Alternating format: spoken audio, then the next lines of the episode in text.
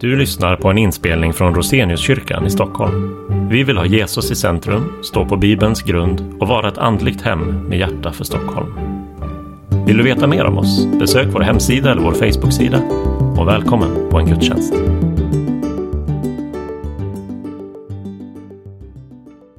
Tack att jag får vara här. Jag heter Kristoffer och är präst i Lötenkyrkan. Eh, vi ber tillsammans.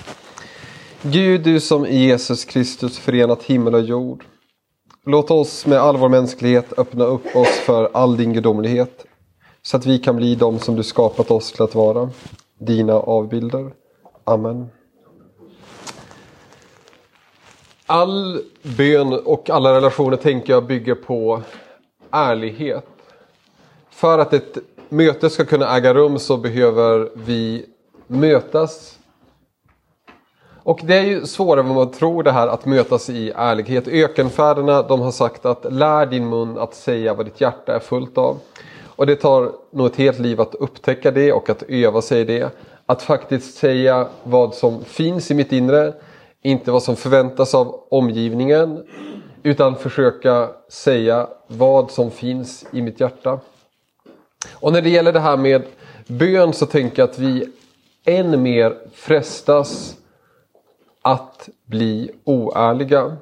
Vi vet kanske vad som förväntas av oss. Vi kanske har hört vad en präst eller pastor eller någon förebild har lärt oss. Vi kan ha föräldrar som har format oss. Vi kan ha en församling som har påverkat oss. Vilket gjort att bönen i vissa fall mer kanske blivit en uppvisning antingen för omgivningen eller ett teologiskt test. Eller ett sätt att faktiskt ängsligt inte riktigt kunna formulera någonting. För att det finns så många personer som jag tänker på och som jag vill möta i min bön. Vilket gör att jag får svårt att möta Gud. Och där tänker jag att Jesus bjuder in oss till en mödosam och viktig resa när det gäller att be i Matteusevangeliet. I Matteusevangeliets sjätte kapitel så säger Jesus från vers 5. När ni ber ska ni inte göra som hycklarna. De älskar att stå och be i synagogorna och gathörnen för att människorna ska se dem. Sannerligen, de har redan fått ut sin lön. Om vi bara pausar kort därvid. Kan det vara så att den lönen som hycklarna som ber för att omgivningen ska höra dem, att den lönen de får är just omgivningens uppskattning och kanske beundran? Men Jesus vill bjuda in oss till ett rikare möte, till ett djupare möte. För han fortsätter och han säger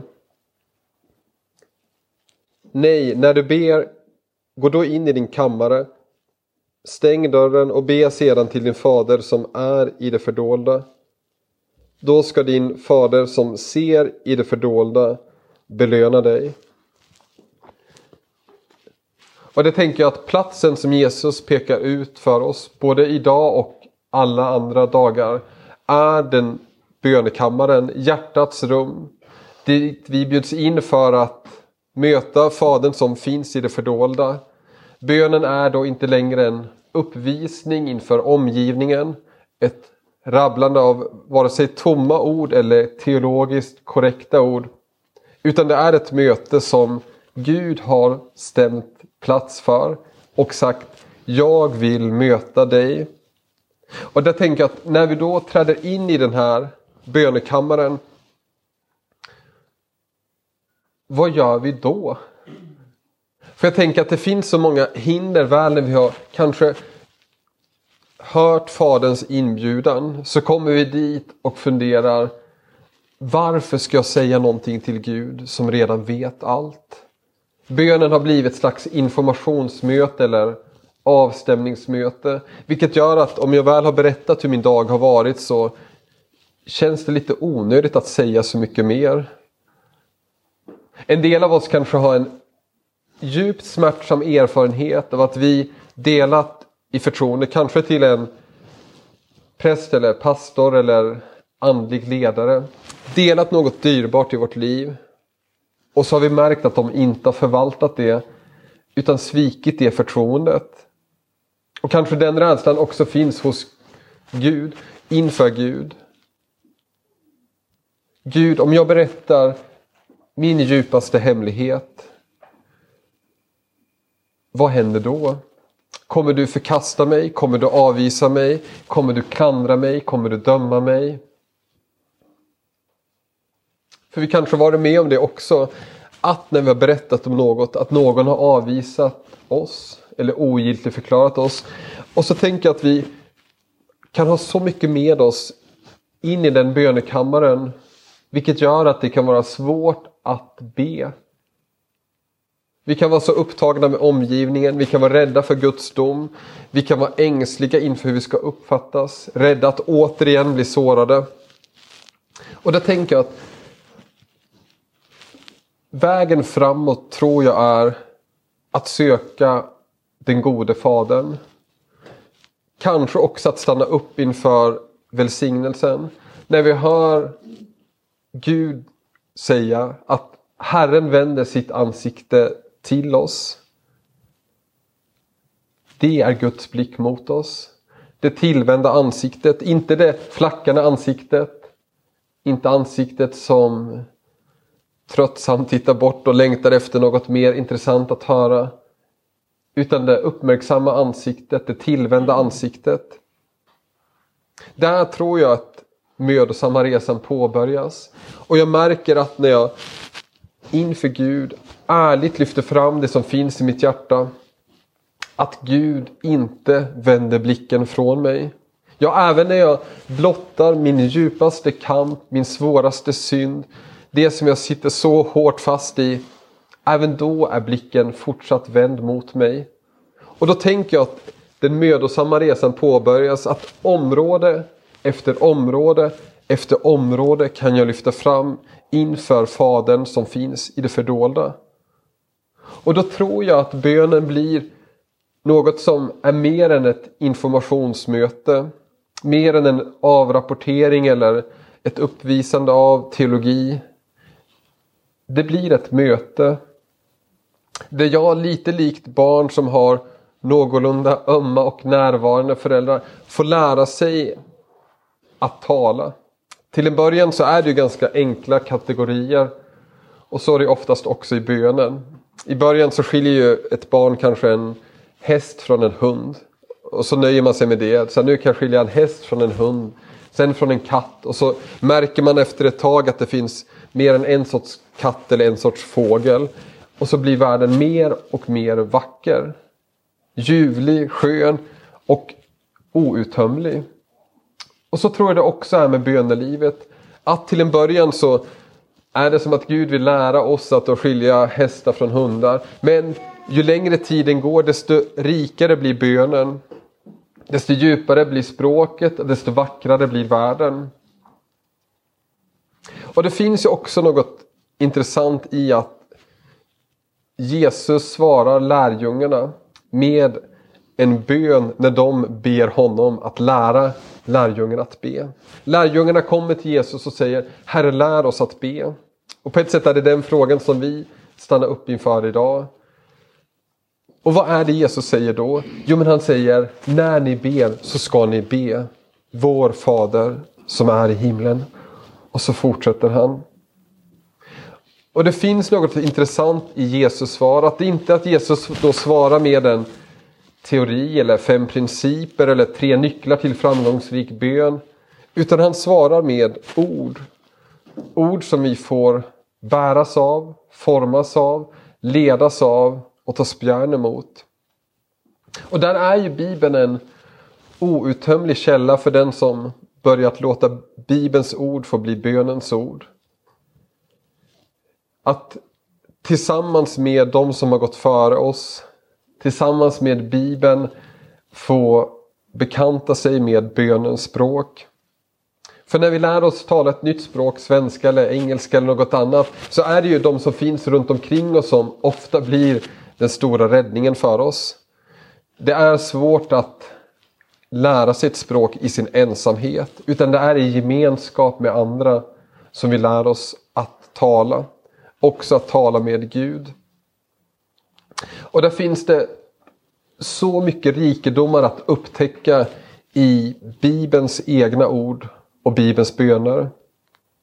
Den som har vandrat något med Saltaren eller klagovisorna vet att ingen bön behöver censureras. Ingen känsla behöver tystas. Inget behöver döljas utan allt ryms inför Gud. Den djupaste glädjen, den största förtvivlan, anklagelsen mot Gud, tacksamheten. Allt ryms, hela livet ryms, alla känslor ryms, hela mitt jag ryms, alla mina erfarenheter ryms. Inte på ett sätt som gör att exakt deras ord kanske är mina. Men att deras ord hjälper mig att komma i kontakt med mina egna ord. Och det blir som att jag får hjälp att rikta min bön mot Gud tack vare de ord som någon annan redan har formulerat. Och det tror jag att vi ibland kanske har erfarenhet av det i ett vanligt samtal. Att någon hjälper oss att egentligen formulera vad vi egentligen tänker, tycker och vill. Och där tänker jag att Bibelns ord verkligen är en sådan hjälp för oss. Och där när vi lyssnar till Bibeln så kan man egentligen säga att hotet mot gudsrelationen det är egentligen inte när Gud tystnar.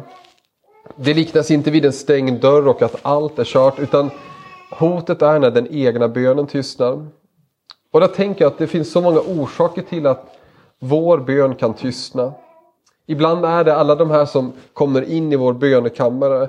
Att vi då istället för att möta Fadern i det fördolda så släpper vi med oss någon gammal pastor, vi släpper med oss någon gammal lärare, någon mamma eller pappa, någon mormor kommer med. Och så är vi väldigt, väldigt många i mitt bönerum. Det kan göra att bönen tystnar. Men ibland är det också erfarenheten av Guds tystnad som gör att vi tystnar.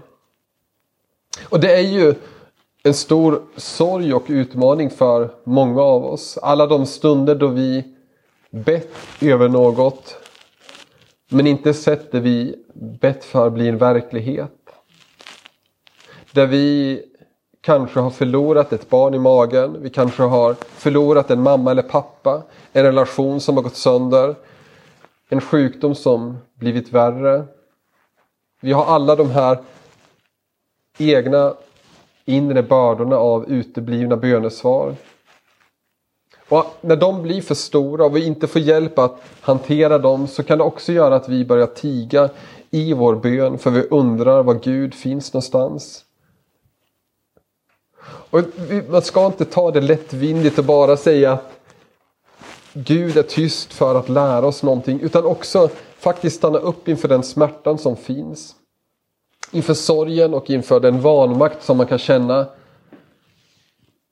Och samtidigt, likt ett barn, lära sig skillnaden mellan känslan av att en förälder är frånvarande och vissheten om att föräldern på något sätt ändå finns där. När barn blir äldre så är ju längtan att de ska kunna veta att föräldern finns för dem även om föräldern inte finns hos dem på ett tydligt sätt. I någon mån så tror jag det är en liknande resa som vi gör när det gäller relationen till Gud. Att den här ständiga bekräftelsen, den avmattas kanske något. Och så finns det en djupare visshet som bär. Att Gud finns även när jag för stunder känner något annat. Jag kan tro på Guds närvaro även om känslan säger något annat. Och jag är inte ensam att känna så eller brottas med Gud. Bara ett exempel. Psalm 27. Där kan vi läsa i Saltaren från vers 7. Herre, eller hör Herre när jag ropar. Visa min nåd och svara mig. Sök Herren, mana mitt hjärta. Dig, och Gud, söker jag. Dölj inte ditt ansikte för mig. Visa inte bort din tjänare i vrede, du som varit min hjälpare. Stöt inte bort mig, överge mig inte, min Gud, du som räddar mig. Och jag tror att vi kan på olika sätt känna igen oss i salmistens ord. Mitt hjärta manar, sök Herren. Men så är känslan att Gud avvisar. Och så fylls hjärtat av det desperata ropet. Glöm inte bort mig, du som räddar mig. Visa inte bort mig, du som är mitt allt. Och genom att låta de orden bli min egen bön så tror jag också att vi kan slå följe med salmisten som sen i versen efteråt i vers 10 säger Om min far och min mor överger mig ska Herren ta sig an mig. Och det är i den spänningen som vi lever. Längtan efter Gud. Känslan av att Gud på något sätt kanske avvisar oss. Men också den starka vissheten om att även om mina föräldrar skulle avvisa mig så kommer Gud inte överge mig. Gud kommer ta sig an mig, vilket gör att jag fortsätter komma till Gud. Jag fortsätter komma till Gud även när bönesvaren uteblir. För till vem skulle jag annars gå? Jag fortsätter komma till Gud med mina kamper, med min sorg, med min synd. För till vem skulle jag annars gå? Jag fortsätter komma till Gud när det gäller situationen i min familj, i världen, i när, närområdet. För till vem skulle jag gå? Hoppet står till att Gud ska bryta tystnaden, att Gud ska börja tala, att Gud ska gripa in. Och därför fortsätter vi be även när Gud upplevs frånvarande. Och jag tänker att vi också kan få bli befriade från en krampaktig bön genom att bara lyssna till de som har bett före oss och konstaterat det självklara. Att be som du kan, inte som du inte kan. Att istället för att ängsligt försöka hitta ett nytt sätt, en ny metod där nu ska allting börja kännas bra. Be som du kan, inte som du inte kan. Alltså hitta den bönen som ger någon slags av bärkraft i ditt liv. Som hjälper dig att fortsätta be inför Gud, att komma till Gud, att komma till Jesus. Att inte bara då flacka omkring utan hålla kvar vid den bönen, leva i den bönen och bäras av den bönen. Och där tänker jag att vi får hitta flera olika sätt att be. Där vi får låta så småningom hela livet få bli en bön. Men där vi också i vår vardag kan öva bönens närvaro. Bara med en sån enkel sak som att när jag dricker vatten kan jag låta det bli en påminnelse om det levande vattnet som Jesus talar om. Eller när jag äter kan jag låta det få bli en tacksamhet över Guds gåvor. När jag går kan det låta bli en visshet om att Herren är min herde. Ja, men på olika sätt låta Bibelns ord, bönens ord få levas in i mitt liv. Istället för att sektorisera upp livet och tänka att nu ber jag och nu gör jag någonting annat. Att låta bönen få sippra in på så många platser som möjligt. Och där hitta de praktiker, de goda vanor som är till hjälp. Kanske när jag dricker vatten, när jag sitter på bussen, när jag tar på mig skorna. Inte som ett sätt att stressa min tro utan låta den tron som jag finns i mitt hjärta få genomsyra hela mitt liv. Jag tror också att vi har stor lärdom av att be med hjälp av andras ord. Ibland kanske det bara är en bibelvers, ett Jesusord, en bön som är det som jag just då orkar formulera i ord. Och att då nöja mig med det, att be då som jag kan. Att be Herre förbarma dig. Att be Herren är min herde. Att be vad det nu än är som är en bön som är till hjälp för mig.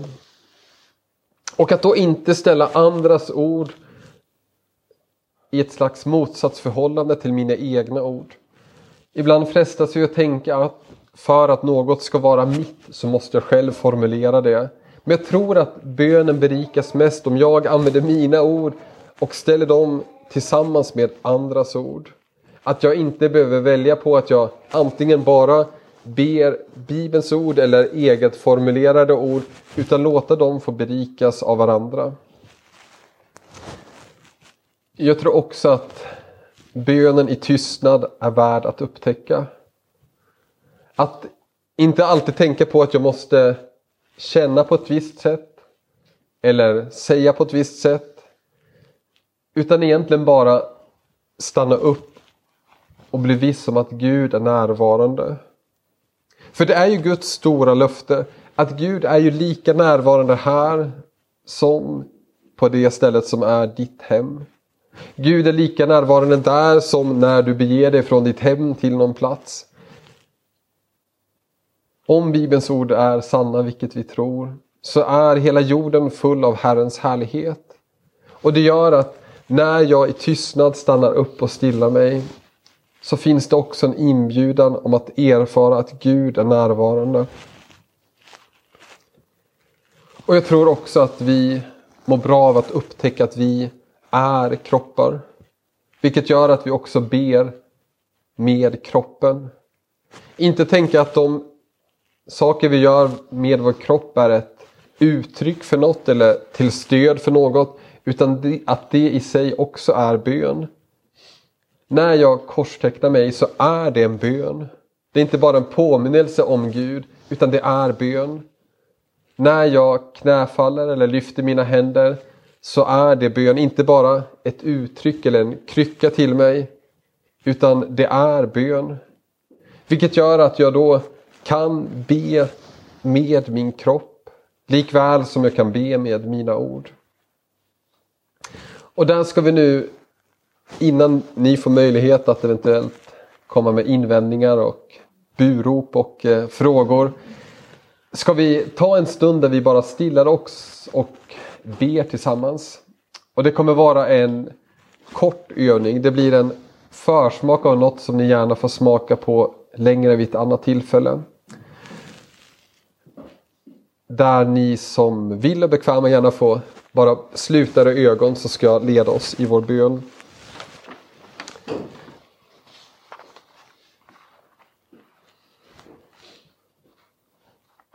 Tänk att du är på en plats där du känner dig tillräckligt bekväm för att vara någorlunda ärlig. Kanske är det här på Drakudden eller någon annanstans.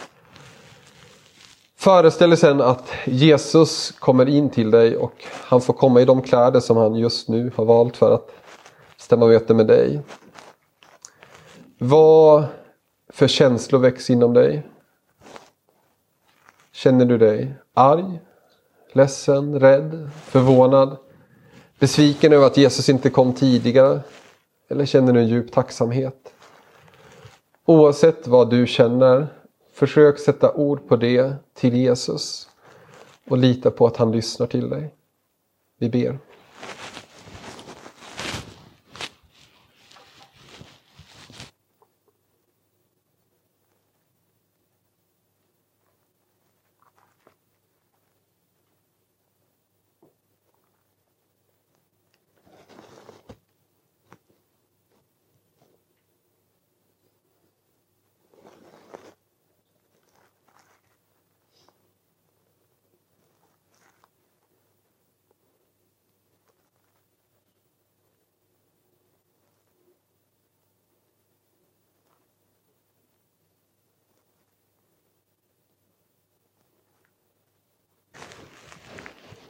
Jag ska läsa ett bibelord och sen så finns det möjlighet att komma med tankar och frågor.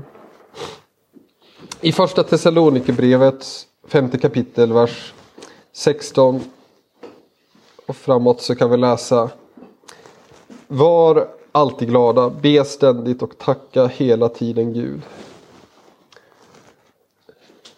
Jag vet inte vad som väcks i ditt hjärta när du lyssnar till de orden.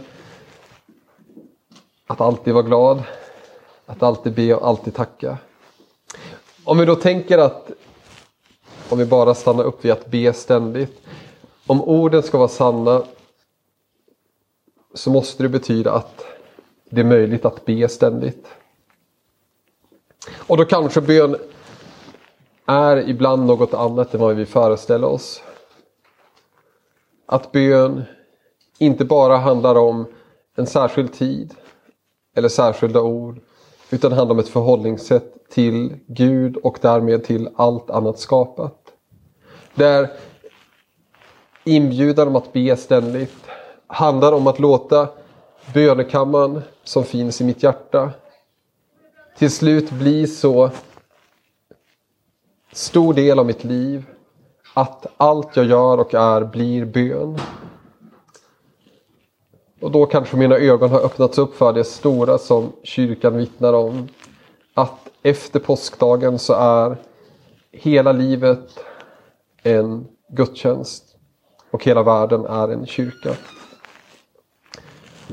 Och hur vi ber i kyrkan ska vi tala om vid nästa pass. Men finns det någon som har någon fråga eller något förtydligande önskar eller en invändning?